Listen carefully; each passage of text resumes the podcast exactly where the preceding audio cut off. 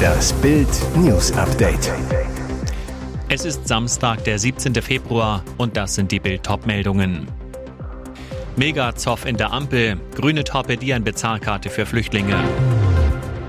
Isaac fährt zum ESC nach Malmö, bricht er den Null-Punkte-Flug? Knallhart Urteil im Finanzprozess. Trump muss mehr als 364 Millionen Dollar Strafe zahlen. Megazoff in der Ampel, Grüne torpedieren Bezahlkarte für Flüchtlinge. Eigentlich waren sich alle einig. Anfang November beschlossen Bundesregierung und Bundesländer, Asylbewerber in Deutschland sollen künftig statt Bargeld eine Bezahlkarte erhalten. Damit sollen sie zum Beispiel einkaufen können. Ziel unter anderem weniger Geldüberweisung von Asylbewerbern in ihre Heimatländer. Damit alles rechtlich abgesichert ist, wollte die Ampelregierung einige Gesetze anpassen. Die Ausgabe von Bezahlkarten sollte darin konkret festgeschrieben werden. Doch jetzt stellen sich die Grünen quer, erfuhr Bild. Die für kommende Woche geplante Verabschiedung im Bundestag droht zu platzen. Der Grund? Viele Grüne halten die Bezahlkarte für diskriminierend. Sie bestehen darauf, dass alle Flüchtlinge uneingeschränkten Zugang zu Bargeld haben. Deshalb knüpfen Grünen-Politiker ihre Zustimmung zur Bezahlkarte nun an eine Bedingung. Die Meldepflicht von Flüchtlingen ohne Pass soll überarbeitet werden. Und zwar so, dass diese Flüchtlinge zum Arzt gehen können, ohne Angst vor Abschiebung haben zu müssen. Hintergrund, in Deutschland leben Hunderttausende ohne Papiere. Für diese nachvollziehbar Ausreisepflichtigen gibt es eine medizinische Basisversorgung. Geht jemand von ihnen zum Arzt, muss er aber damit rechnen, gemeldet und abgeschoben zu werden. Das wollen die Grünen künftig verhindern. SPD und FDP sind sauer über die Bezahlkartenblockade und die neue Grünen-Forderung. Grünen-Fraktionsgeschäftsführerin Irene Mihalic dementiert dagegen und sagt, solche Verhandlungen gibt es nicht. Isaac fährt zum ESC nach Malmö. Bricht er den Nullpunktefluch? Gesangstalent Isaac Guderian fährt für Deutschland zum ESC. Am Abend holte sich der junge Musiker beim deutschen Vorentscheid das Ticket für Malmö. Sein Popsong Always on the Run wurde mit Standing Ovations gefeiert. Bei der Verkündung weinte seine Frau vor Freude im Publikum. Isaac zu Moderatorin Barbara Schöneberger, die ankündigte, dass er seinen Siegertitel gleich nochmal singen soll. Ich muss pinkeln, das kannst du dir nicht vorstellen. Insgesamt traten in der Live-Show am ersten neun Acts an, die sich alle Hoffnung machten. Moderatorin Barbara Schöneberger sorgte gleich beim Auftakt für einen Lacher. Den Fans in der Halle ruft sie in Anspielung auf unsere vergangenen ESC-Pleiten zu. Ich bin optimistisch. Leute, hört auf zu lachen. Was soll ich denn sagen? Der Siegereck wird durch das Voting der TV-Zuschauer und einer internationalen Jury bestimmt. Beide zählen zu jeweils 50 Prozent. Um 0.35 Uhr steht fest, Isaac Guderian, der 2011 bereits die Castingshow X-Factor gewann, geht am 11. Mai als unsere neue ESC-Hoffnung nach Schweden. Dann heißt es wieder Daumen drücken.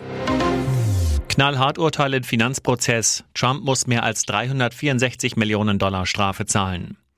Das sitzt. Ein New Yorker Richter verurteilte Donald Trump zu einer Geldstrafe von mehr als 364 Millionen Dollar und erteilte dem Ex-Präsidenten ein Berufsverbot. Laut New York Times darf Trump drei Jahre lang keine Immobiliengeschäfte im Bundesstaat New York betreiben. Zudem darf er keine Managementfunktionen in einem New Yorker Unternehmen übernehmen. Neben der Megastrafe für den Ex-US-Präsidenten werden auch seine Söhne zur Kasse gebeten. Eric und Donald Jr. müssen je vier Millionen Dollar zahlen. Das Urteil trifft ins Herz von Trumps Geschäftsimperium.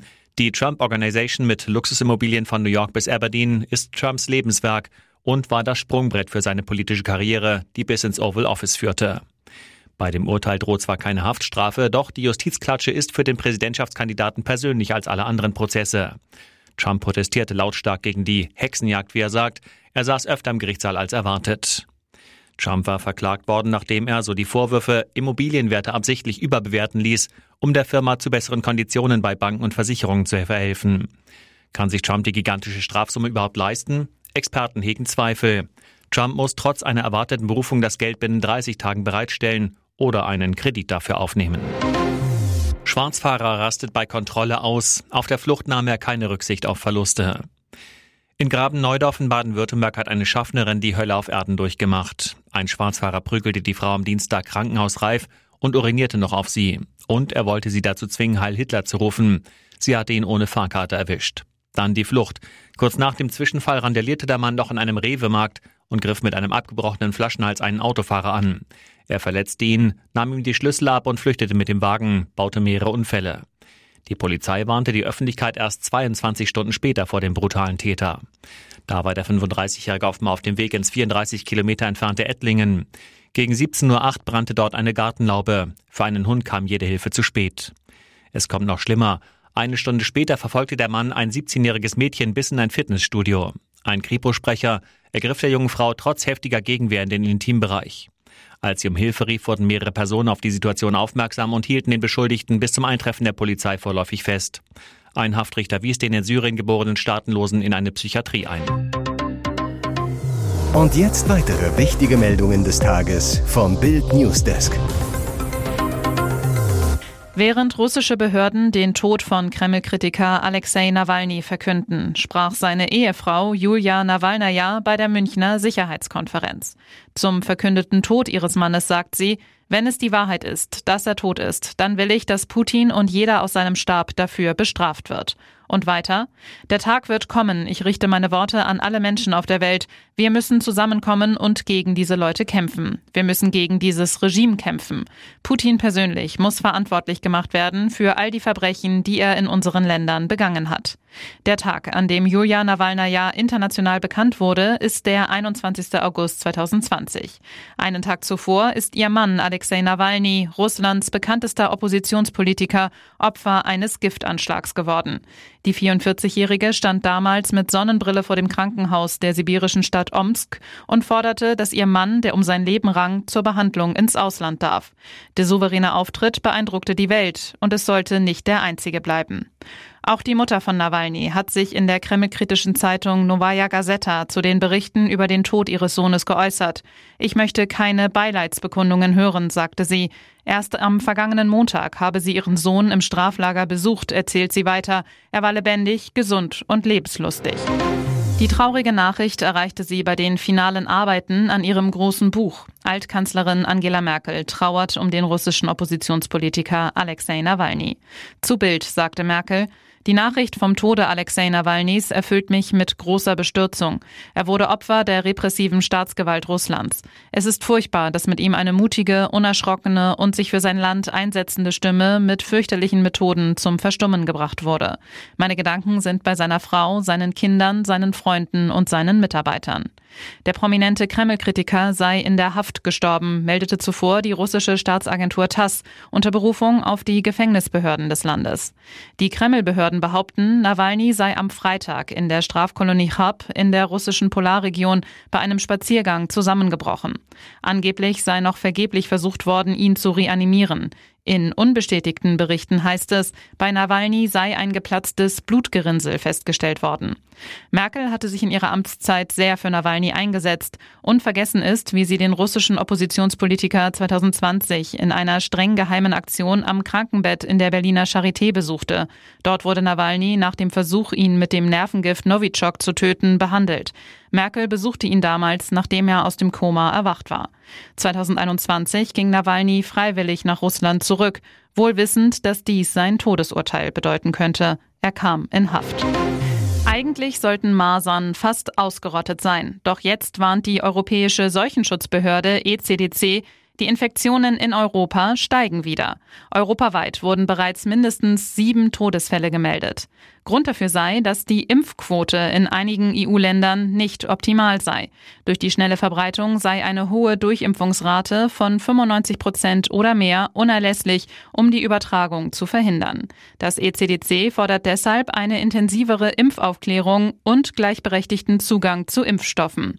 Masern stellen eine Bedrohung für Menschen aller Altersgruppen dar. Säuglinge, ungeimpfte Kinder unter fünf Jahren und Menschen mit geschwächtem Immunsystem sind laut ECDC einem besonders hohen Risiko ausgesetzt. Eigentlich sollen Masern ausgerottet werden, doch aktuell kämpfen mehrere Länder mit Ausbrüchen des Virus. Corona-Maßnahmen hatten die internationale Ausbreitung stark gemindert, aber jetzt ist die hochansteckende Krankheit wieder auf dem Vormarsch. In Berlin wurden zu Beginn des Jahres vermehrt Maserninfektionen festgestellt. Laut dem aktuellen Bericht des Landesamts für Gesundheit und Soziales wurden bisher acht Fälle im Jahr 2024 bestätigt. Bis zum 13. Februar 2024 verzeichnet das RKI bundesweit rund 45 Fälle, verglichen mit 80 im gesamten Vorjahr.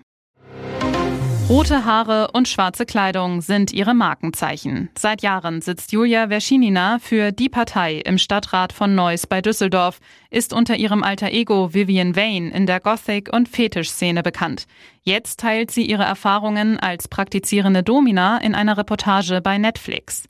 Risky Business, zu Deutsch gewagte Geschäfte, heißt die neue Serie, die ab dem 20. Februar gestreamt werden kann.